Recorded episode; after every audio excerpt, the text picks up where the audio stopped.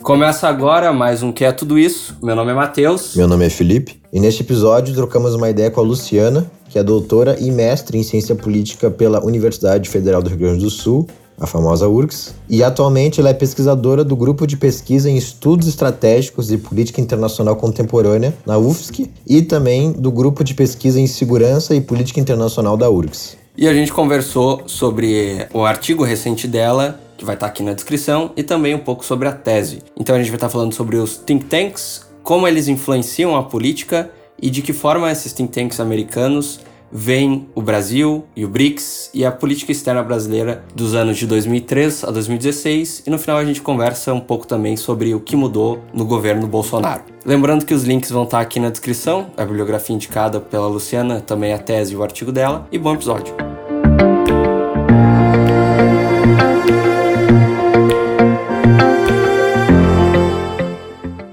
Então, seja bem-vinda, Luciana. Muito obrigado por aceitar o convite. E queria começar por uma pequena contextualização da tua pesquisa, que é uma análise da política externa do Brasil, basicamente, do Brasil e do BRICS, né? Como que isso foi recebido pelo exterior, sobretudo dos Estados Unidos, e começar com uma pequena contextualização assim desses anos de 2003 até 2016, que é onde se circunscreve a tua pesquisa. E depois acho que é interessante também a gente falar um pouco sobre como essa, a política externa mudou no, no, governo Bolsonaro e o que, que mudou com a relação Brasil-Estados Unidos e Brasil-Norte. Ah, então, primeiro eu gostaria de agradecer esse super convite e oportunidade de, de debater esses assuntos que venho trabalhando já há alguns anos. E, e, parabenizar também por, por, essa iniciativa do IFCH de divulgação né, de, dos trabalhos e das pesquisas realizadas uh, no âmbito do departamento. Então, muito obrigada mesmo e parabéns. Bom, então vamos contextualizar um pouquinho assim sobre o que, que é a política externa do Brasil nesse período ah, ao longo do, do, início do século XXI, né? E como ela vai se alterando também, e qual que é esse impacto, e por que, que é importante a gente descobrir e, enfim, identificar como que isso impacta na política externa dos Estados Unidos, né? Então, se tem no, no início do, do, século XXI, principalmente no, no governo Lula, é, no início do governo Lula, que começa em 2003, há uma modificação da, da política externa do Brasil, então uh, primeiramente, uh, tradicionalmente, a política externa do Brasil era muito voltada uh, para a região norte, em específico os países industrializados, como Estados Unidos, União Europeia, e a partir da, do, do, governo Lula, uma modificações ou transformações eh, na política externa do Brasil, e vai haver uma grande diversificação das suas relações eh, internacionais. Então, vai se dar grande ênfase à, à diversificação e intensificação das relações na América Latina. Também o Brasil vai se voltar à, à África, eh, ao continente africano, né? E também a outros países, como é, a China e, e, a Rússia também. E todo esse contexto internacional, desse maior protagonismo de, desses países, vai questionar tanto a hierarquia é, do sistema internacional e a sua estrutura com grande impacto para, para os Estados Unidos. Então, como, como que os Estados Unidos estavam pensando nessas modificações internacionais? E a gente tem isso todas essas modificações em meio a uma crise da hegemonia dos Estados Unidos, que foi provocada principalmente pela uh, guerra ao terror, né, e toda a questão da invasão do, do Iraque, a guerra do Iraque, do Afeganistão, né, não aprovada pela ONU. Isso faz com que se questione toda, se questione toda essa hegemonia dos Estados Unidos. E como que, então, essa potência internacional, que desde a Segunda Guerra Mundial é, foi o grande líder e que de, estruturou também todo o sistema, a dinâmica internacional desde a Segunda Guerra Mundial, passa a ver essas modificações e identificar e elaborar políticas em relação a esse protagonismo internacional específico do Brasil, né? Então, é mais ou menos esse é o questionamento geral da, da, da minha pesquisa em relação aos think tanks. E como, e como identificar isso dentro dos Estados Unidos, dentro da política externa dos Estados Unidos. Então, foi ali que eu comecei a, a analisar os principais think tanks estadunidenses. Uhum. Só dar um passinho para trás, então, Deixa eu só entender esse contexto assim. Tu tem esses países emergentes uh, surgindo, citou África do Sul, uh, Rússia, China. Hoje a China acho que já é um bem importante, bem mais relevante na política externa, não sei. Eu acho, parece ser o caso.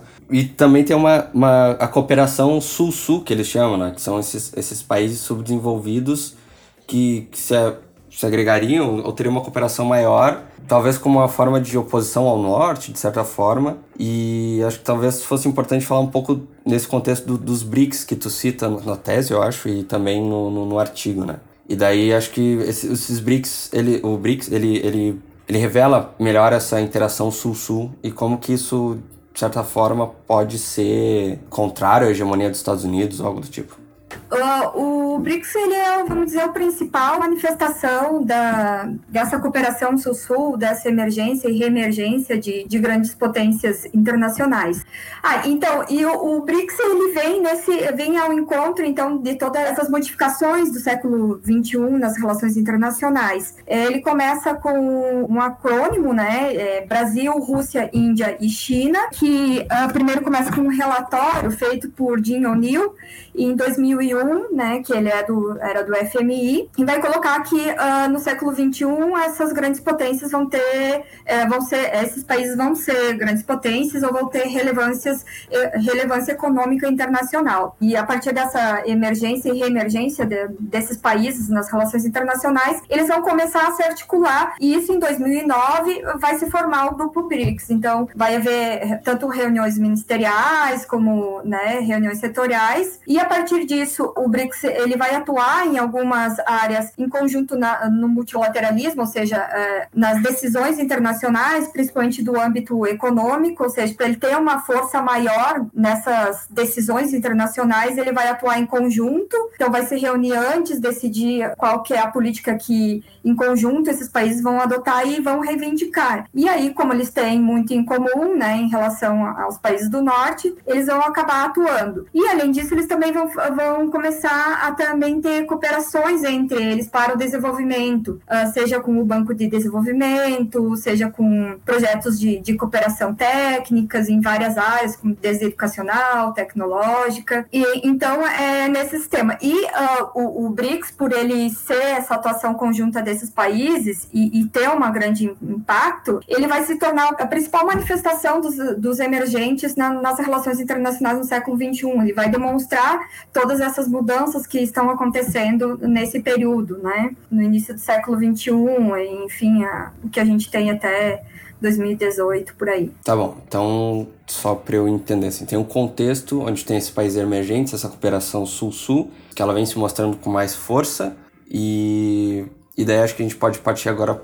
já que a gente já contextualizou a, a dinâmica, vamos dizer, da, da época, a gente pode partir para a segunda parte, que seria como é que o, esses think tanks, esses, essas, eu não sei qual que seria a tradução para isso, mas enfim, como é que os, a mídia e, o, e esses, essas, esses think tanks e esses pensadores americanos receberam essa mudança no balanço, né? E daí acho que com isso seria também importante começar explicando também o que, que é um, um think tank como é que se forma. Então, é, para a gente entender o que, que são think tanks, a gente primeiro pode colocar o que são think tanks ditos por eles mesmos, e depois a gente pode colocar o que, que são os think tanks através de uma análise, tanto das atividades e do impacto político que eles têm, e como eles interagem com o meio político, com o meio econômico, com o meio cultural, não só dentro dos Estados Unidos, mas nas relações internacionais também dos outros países, ou nos outros países, na política dos outros países, na mídia dos outros países. Então, acho que vamos por partes, né?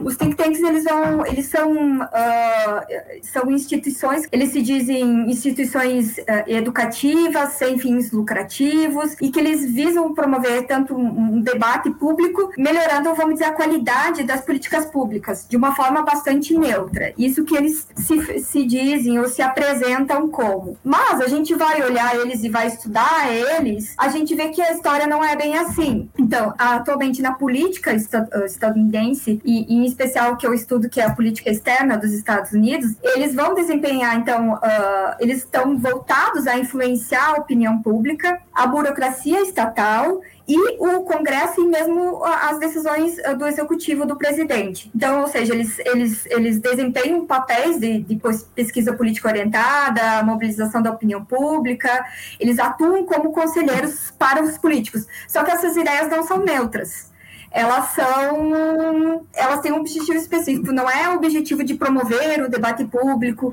dialogar com a sociedade civil.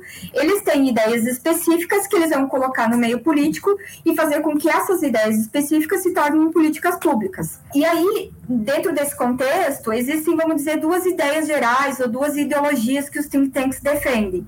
Ora, um grupo de think tanks defendem uh, ideias que nos Estados Unidos são chamadas as ideias liberais, que lá nos Estados Unidos é diferente do que no Brasil. Vamos dizer, uma ideologia liberal nos Estados Unidos, ela está mais voltada para uma defesa do, do estado do bem-estar social, uma certa intervenção do Estado na, na, economia, enfim, em políticas sociais também, em políticas públicas. O liberal lá seria a esquerda aqui, vamos dizer assim. Isso, exatamente isso. É. E Aí uh, também a defesa, vamos dizer, de, de questões raciais, uh, questões uh, feministas, mas não tanto, eles não são tão, tão abertos assim. Ah, e dentro desses liberais, a gente pode, vamos dizer, destacar quais são os think tanks.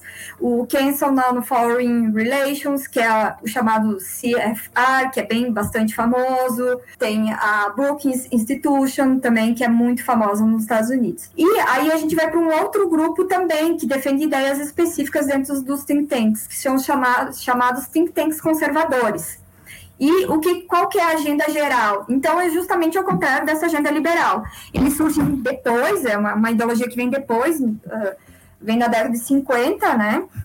E o que, que vai defender isso? Então, vai defender a diminuição do papel do Estado na economia, menos intervenção, né? A questão de defesa da individuais, a questão de, de porte de armamentos, a questão da defesa do, de uma agenda da família tradicional, né? Então, tradicional para eles o que significa homem, mulher, né? Branco, bonito, burguês ou enfim capitalista, né? Classe média, né?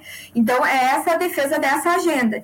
E essas ideias vão ser colocadas em políticas públicas, na, na, em debates políticos cotidianos, né? Além disso, o que, que isso até, ah, vamos dizer, uma, um resultado da minha pesquisa, que isso é mais na agenda política doméstica dos think tanks. Só que quando a gente vai olhar a política internacional dos, dos think tanks, é, tanto think tanks conservadores, como, por exemplo, a Heritage Foundation, American Enterprise Institute, que são os maiores think tanks uh, conservadores, como tanto o CFR, a Brookings, quando se a, a, eles vão produzir sobre política internacional, eles têm uma agenda bastante específica e comum, que é o quê? A defesa de uma ordem internacional liberal, onde os Estados Unidos continuam como o primeiro entre os pares, ou seja, não querem saber de, de nenhum diálogo multilateral, ou fim de, vamos dizer, entre aspas, repartir a hegemonia com outros países, como Rússia e China, então vai produzir, ah, a China é uma grande inimiga de todo mundo, a Rússia também é uma inimiga, que isso ficou um pouco claro nesse próprio artigo que eu coloquei, né, que é produzir isso. Então, é mais ou menos isso que os think tanks fazem, assim. Então, daria pra gente fazer uma associação do tipo assim, os think tanks mais liberais são os,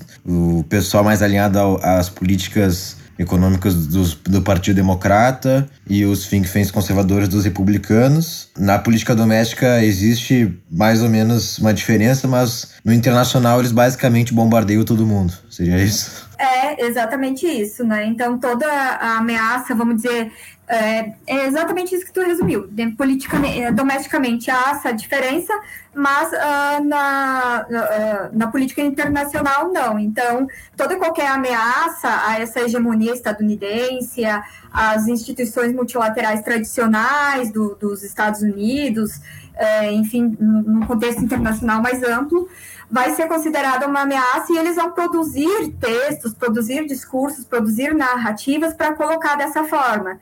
Então, vou colocar que o, o BRICS desestabiliza a ordem internacional, uh, o BRICS não vai ser, não é importante, o BRICS não tem uh, relevância econômica, o BRICS não é democrático, né? Esse é um grande discurso, assim, do, de, quando se fala de Estados Unidos, é colocar quem é democrático, quem tem, defende os direitos humanos e não. E aí vão colocar isso, ah, BRICS uh, tem atores como Rússia e China não são democráticos, são autoritários, colocam o sistema internacional uh, em insegurança, em perigo, e nós precisamos combater isso, né? Basicamente, esse é o, o grande discurso. E aí você acaba deslegitimando toda a ação dos BRICS. E é interessante colocar que eles também selecionam, porque parece pelos textos e, e pelos discursos que eles acabam circulando, que aquilo que, que eles fazem é, é tudo é o que realmente eles parece que estão descrevendo os BRICS, mas na verdade eles estão apenas selecionando algumas das ações dos BRICS, ou enfim, até muitas vezes até distorcendo que são as, as ações do BRICS, ou definindo eles mesmos que são as, a atuação do, do BRICS, e colocam como se fosse só isso. Então, muitas das agendas, é, agora passando um pouquinho, vamos dizer, para um lado mais amplo da minha pesquisa, muito da agenda da cooperação Sul-Sul, que é de interesse, vamos dizer, de nós, do sul global, enfim, da, né, da, desses países emergentes e reemergentes, não é nem sequer mencionada nessas narrativas, porque não é interessante deles saberem, não é interessante politicamente ou relevante eles divulgarem essas ideias uh, de cooperação sul-sul, né, ou enfim, então, por exemplo, é, em outras regiões, a cooperação entre Brasil e os países africanos, o impacto que isso teve para os países africanos em termos de uh, cooperação técnica, cooperação em diálogo político entre uh, os governos, isso tudo não é mencionado, não é colocado, não é narrado. Em, né, nos think tanks estadunidenses, e isso tem é, é político, né? É, é um silenciamento, né? Super neutro. É, não existe neutralidade, né? Quando a gente fala de pois é. Não existe neutralidade. Então, esse que também eu acho que é o grande, a grande importância de se trazer esse debate sobre os think tanks. Por que isso? Porque os think tanks, eles não atuam só na política dos Estados Unidos. Os think tanks, eles atuam e o que eles produzem em todo o mundo, mas principalmente na América Latina. Então, muitos dos textos, muitos dos autores, uh, enfim, quem faz os think tanks, é consumir essa, essa produção é consumida na América Latina e não é só consumida na mídia, por exemplo, colunas uh, do, desses autores dos think tanks na Folha de São Paulo, é, durante o período Lula, também na, no, no, Estadão, né? Mas que é consumida pela própria academia brasileira e não é, não é consumida de forma crítica. Então, a principal revista, vamos dizer, por exemplo, de relações internacionais, que é muito famosa e todo mundo fala que é legal, é a Foreign Policy. E a Foreign Policy é administrada, ou era, por um think tank. Então, toda a produção que, lá, que, que é produzida lá, que é debatida lá, ela vai ter uma orientação de quem administra isso, né? E quais são os temas que são colocados lá, das, da forma como que é colocada lá e a argumentação que é colocada né, né, né nesse periódico. Então, é, eu acho que é uma grande colaboração nesse sentido também, de trazer esse questionamento para a própria academia e, e de, de forma geral para a sociedade, né? De a gente não saber que é neutro, mas que, que tem uma intenção política por trás disso e qual o impacto para a gente que está no sul global, né? Tu falou das, das revistas e colunas e tal, e eu queria entender um pouco melhor como que esses grupos eles alteram o cenário político ou, ou que estratégias eles, eles utilizam para mudar a opinião pública, né? É, aproveitando rapidinho, então basicamente o que os think tanks fazem é através de, dessa autoridade científica de especialistas seria basicamente moldar a opinião pública mesmo para os interesses dos Estados Unidos, seria isso? Isso, exatamente isso, né? Dos Estados Unidos, da classe econômica. Importante pontuar que, nesse sentido, é os interesses não dos Estados Unidos de uma forma geral, porque os Estados Unidos é, é plural, como aqui no Brasil e em todo outro país. É interesses da elite estadunidense, né? Principalmente esses think tanks, esses maiores think tanks, por exemplo, a Brooks tem 500 funcionários no orçamento, se eu não me engano, de 90 milhões anuais de dólares, né? Então, são grandes uh, instituições.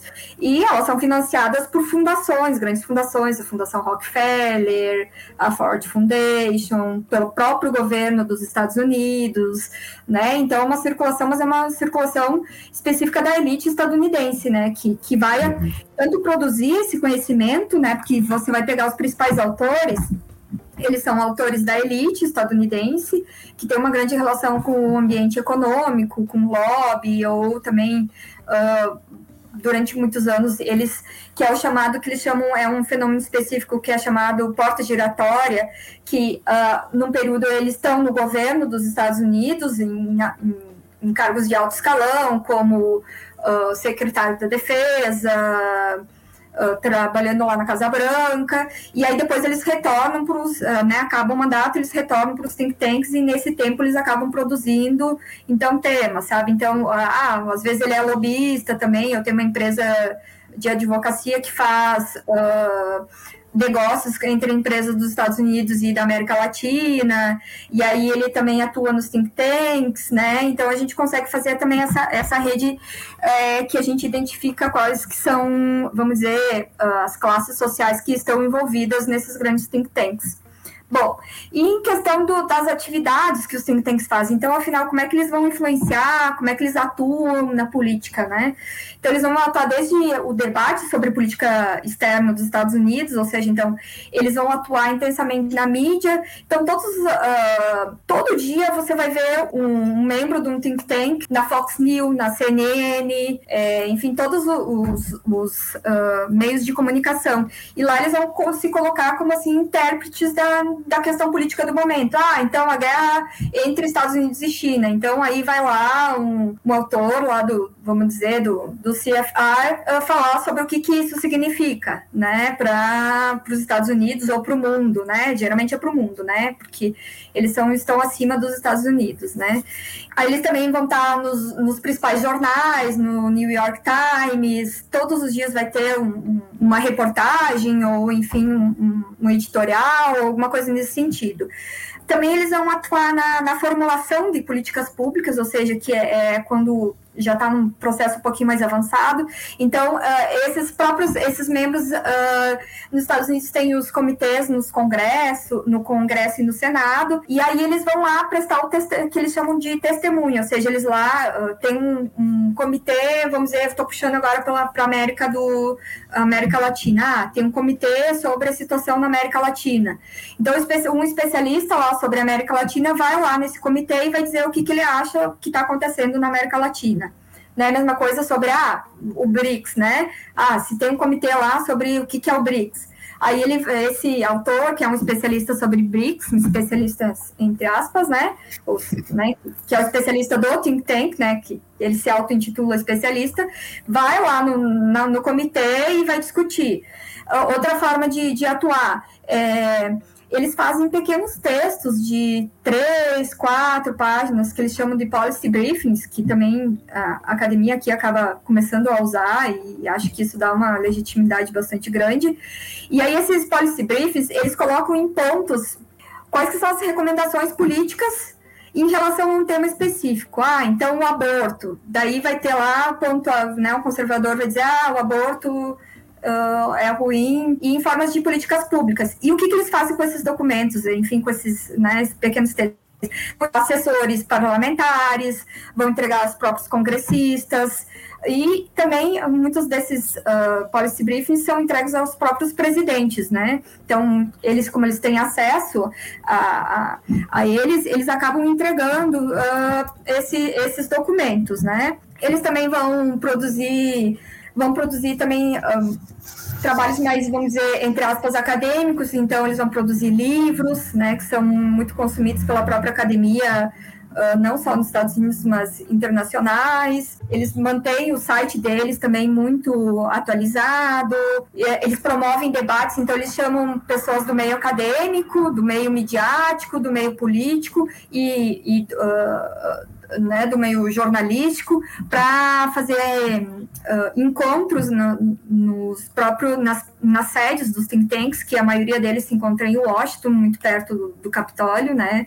Enfim, para estar muito bem uh, no meio político, porque o principal objetivo deles é influenciar a política dos Estados Unidos, né? Tá, perfeito. Então, basicamente, eles usam não só a mídia e, e o debate público, assim, midiático, né? Mas também academia e ciclos intelectuais e tudo mais. Então, policy briefing me pareceu, acho que quase que meio a função de um assessor, assim, né? Ele chega com a coisa pronta pro político, ó, tá aqui, fale. É, exatamente, é porque isso é bem estratégico. Uh, o que que acontece? Uh, tem um debate lá, um certo debate, e o assessor ou o político, ele não tem uh, informações para ele, ele se posicionar. Então, o tank ele já vai chegar com um pronto, qual que é a decisão que o, o político tem que tomar em relação àquele, àquela pauta que está sendo colocada em votação naquele momento. Então ele vai lá e chega. E aí eles têm grande receptividade. Os think tanks eles uh, uh, são bem vistos nos Estados Unidos. Então, congressistas conservadores vão estar muito abertos a, a think tanks conservadores, como a Heritage, a American Enterprise.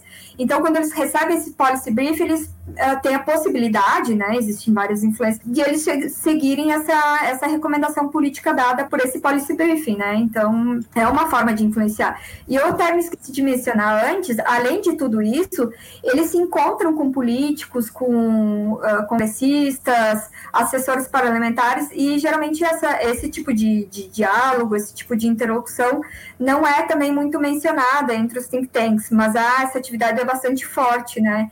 Entre ah, os políticos e burocratas também do, dos Estados Unidos e os think tanks, né? Em reuniões privadas, encontros, discussões, mas que não são muito divulgadas uh, por eles mesmos, né? Para mim isso, toda essa essa parada dos think tanks e, e os intelectuais, os especialistas entre aspas sobre os assuntos me deixam cada vez mais evidente que a, aquela frase do Florestan Fernandes é verdade, assim, de que nas ciências humanas a gente não tem outra opção a não ser dois lados, né, dos explorados ou dos exploradores. E pra, agora fica muito claro assim como a gente pode usar eh, as ciências, as ciências humanas elas, elas, no geral têm um potencial muito grande para ser para ser críticas revolucionárias mas é muito louco ver na prática assim como que elas podem ser usadas porque eu considero do mal, né? Que no caso seria o que os especialistas, entre aspas, dos think tanks fazem. Enfim, só para terminar aí. Fala lá, Matheus. Bom, a gente já deu um, um, uma contextualização uh, sobre a, a época que está sendo a pesquisa, a gente já falou um pouco de como esses think tanks veem o, o BRICS, né? E sobre o que, que são esses os think tanks. Eu acho que a gente podia partir agora sobre a visão deles sobre o Brasil, ou, e como que eles como esses think tanks conservadores e, e, e liberais, eles veem a relação norte-sul, né, Brasil Estados Unidos, ou como é que o Brasil está situado, uh, como é que a política externa do Brasil está situada de 2013 a 2016? É, então, de forma geral, uh, esses think tanks, eles produziram narrativas que viram o Brasil de de forma positiva, né? Uh, o Brasil não, não era considerado, vamos dizer, uma ameaça aos Estados Unidos, uma ameaça ao sistema internacional. Isso ficou bastante evidente, por exemplo, quando, na sua, em sua grande maioria, né? Porque também tem, depois a gente pode colocar em específico de cada think tank, né? Mas, assim, de uma forma geral, analisando toda essa produção, tanto dos think tanks liberais como conservadores, é, algumas regiões e, e algumas temáticas, o Brasil não foi considerado uma ameaça. Isso ficou evidente, por exemplo, na América Latina, o Brasil ele foi considerado um ator responsável, um ator democrático, que valoriza os direitos humanos, né? E que atua junto aos organismos regionais tradicionais, atua, vamos dizer, dentro da ordem internacional liberal uh, na perspectiva regional. Ou seja, então vai atuar junto a, a aliado aos mesmos valores da Organização dos Estados Americanos, que foi uma instituição criada pelos Estados Unidos após a Segunda Guerra Mundial. É, vai ser bastante enfatizada, por exemplo, a questão do, do Brasil atuar uh, junto a MINUSTAH, ser o líder da, dessa missão no Haiti. Então, ou seja, porque o, o, a MINUSTAH está dentro da ONU, né, dentro... Então, o, o Brasil ele vai ser visto muito bem. E na questão da, da atuação na, no continente africano também, mas vai ser visto como um, ator responsável, que vai trazer um desenvolvimento para a região. Tá, isso são, vamos dizer, as duas regiões, os dois temas, assim, que o Brasil foi melhor visto, foi visto de uma forma positiva. O, ator, o Brasil é um, um ator aliado dos Estados Unidos e não é uma ameaça à hegemonia estadunidense. O Brasil não quer ser um, um ator hegemônico, não quer ameaçar essa estrutura internacional. Mas, quando a gente vai olhar a agenda que é, vamos dizer, que nas relações internacionais a gente chama de uma agenda mais sensível, uma agenda de primeira ordem, que é, por exemplo, a questão da atuação em questões de segurança ou de realmente uh, estar aliado a grandes potências ou enfim, aí já é um discurso bastante diferente. O Brasil é considerado uma ameaça, um ator e daí é utilizado mesmo os sistemas. Se na América Latina e na África ele é considerado um democrático e, e defensor dos direitos humanos, quando ele vai atuar no BRICS, ele é visto como um ator antidemocrático, um ator anti-direitos humanos, e isso também vai ficar evidente quando é colocado uh, na atuação que foi uh, bastante polêmica, enfim, que é a atuação do Brasil no, na questão nuclear iraniana, ou seja, uma questão de segurança máxima para os Estados Unidos, e o Brasil, os Estados Unidos estava, enfim, uh, colocando uma política e o Brasil foi, vamos dizer, de encontro, enfim, propôs uma alternativa em relação aos Estados Unidos. Isso foi visto como assim inadmissível para os think tanks. Como que o Brasil vai participar de um diálogo desses e, e enfim, aí o que, que, se produz em relação a isso? O Brasil é um ator irresponsável, o Brasil coloca o, o sistema internacional em grande perigo, a política externa do Brasil é muito mal elaborada, é, é irracional, é, defende ditadores, defende violadores do, dos direitos humanos. Então a gente tem do, esses dois lados em, em relação a, a, essa produção de, desse momento. E aí é, é bastante importante também enfatizar que a gente, que é aquilo que eu também estava comentando antes, que por mais que a gente, ah, a gente pode fazer essa análise entre essa, esses temas e regiões, mas é, é também é, nessas narrativas é importante destacar que não são todos os assuntos que são uh, reconhecidos pelos think tanks. Então eles só vão falar aquilo que lhe, inter, lhe interessa, né? Então a atuação do Brasil na América Latina vai falar da relação com a OEA com a MINUSTAH,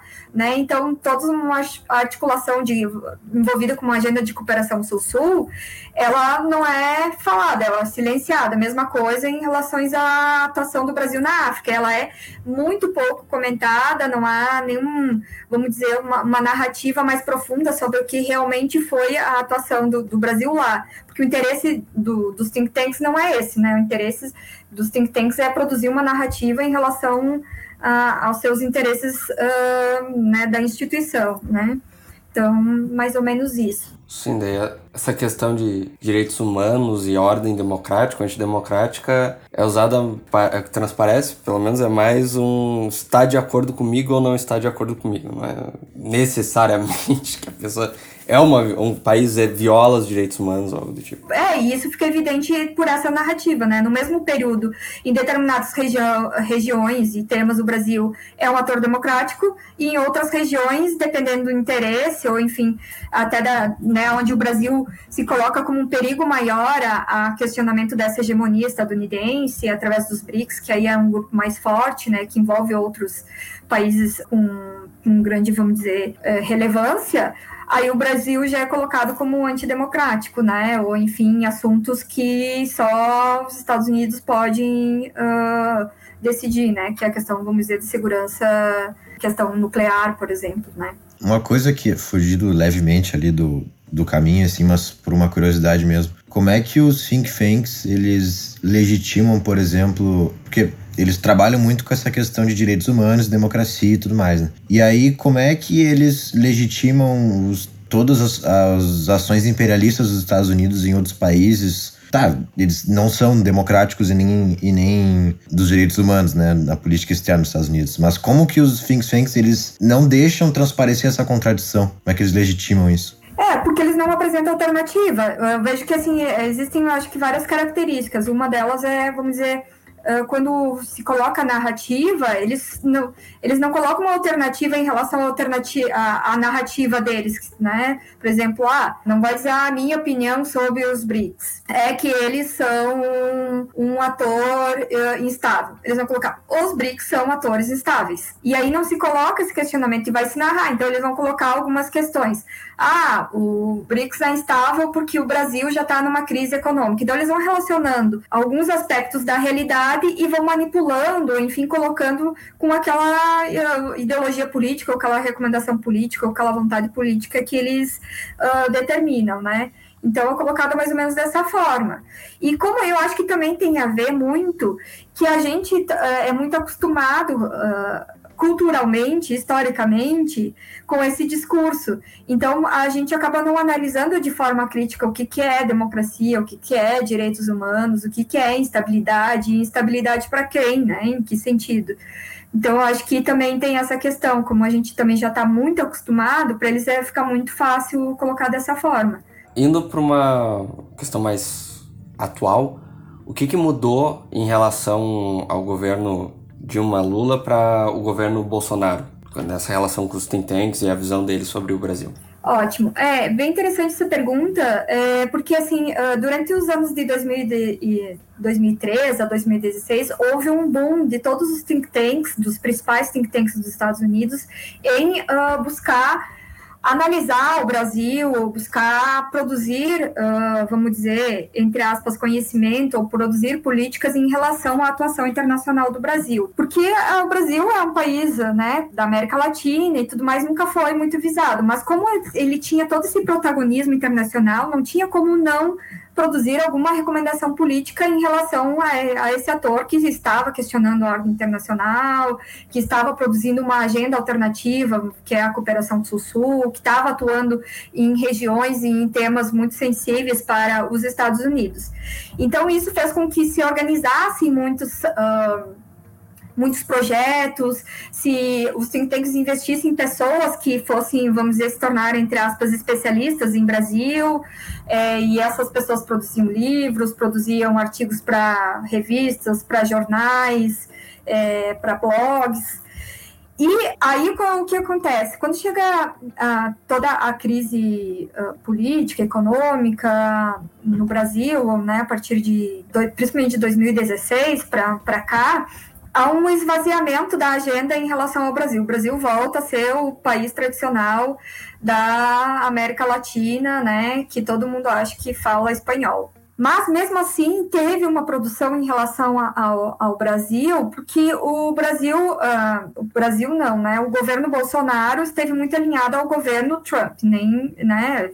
Um alinhamento automático entre uh, esses dois governos. E aí, os think tanks vão se questionar, vão, vão, também produzir sobre isso, e é bastante interessante, porque uh, por mais que a aproximação entre os dois governos foi intensa nesse período, no sentido não, não de uma cooperação, mas no sentido de um alinhamento automático e os, o Brasil seguir os Estados Unidos eh, nas decisões internacionais ou na, nas recomendações, né?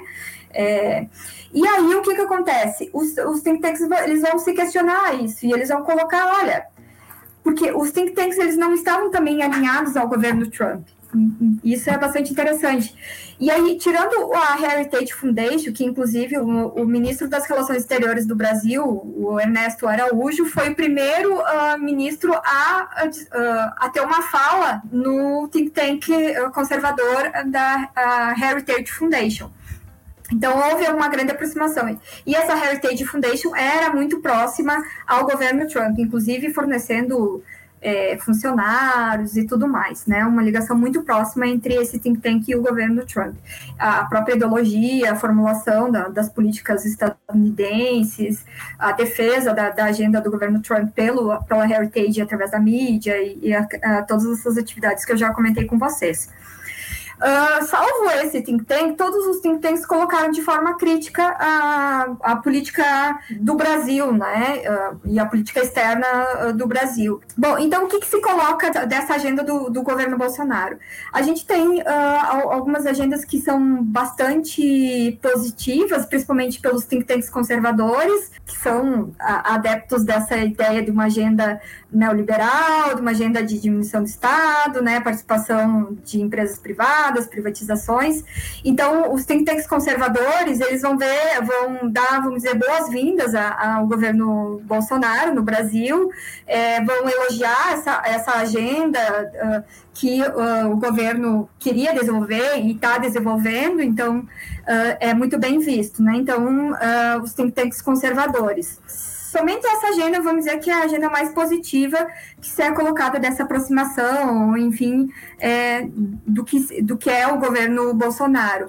Mas daí a gente já tem toda uma agenda bastante crítica produzida pelos think tanks.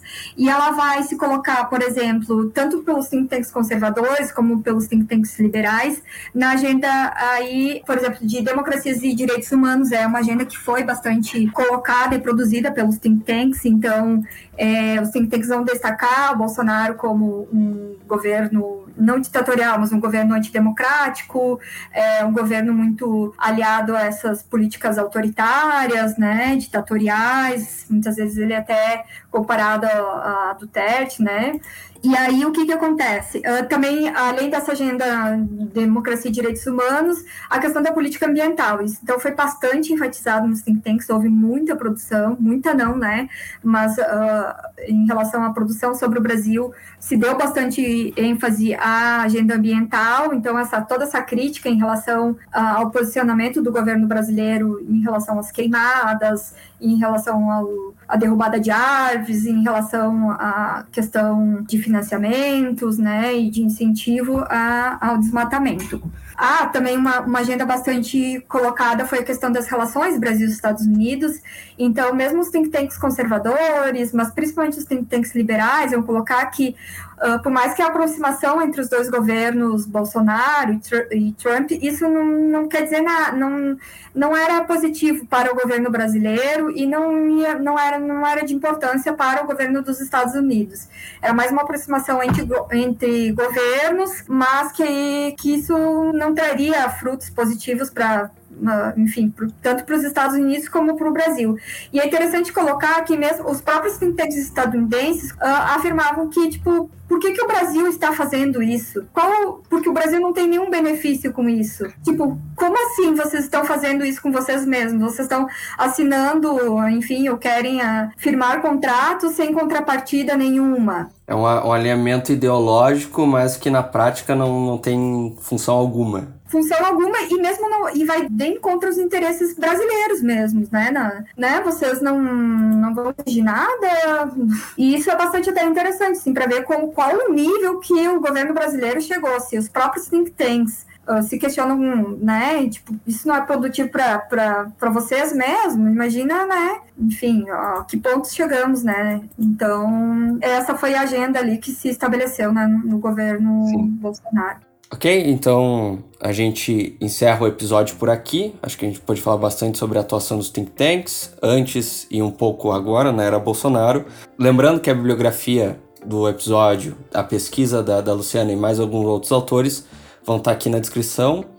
E é isso. Muito obrigado, Luciana, por ter aceitado o convite, ter participado aqui.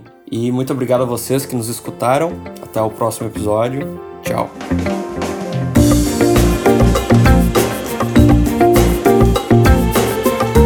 Esse episódio foi editado por Joe Prats. Contato em arroba Joe Prats.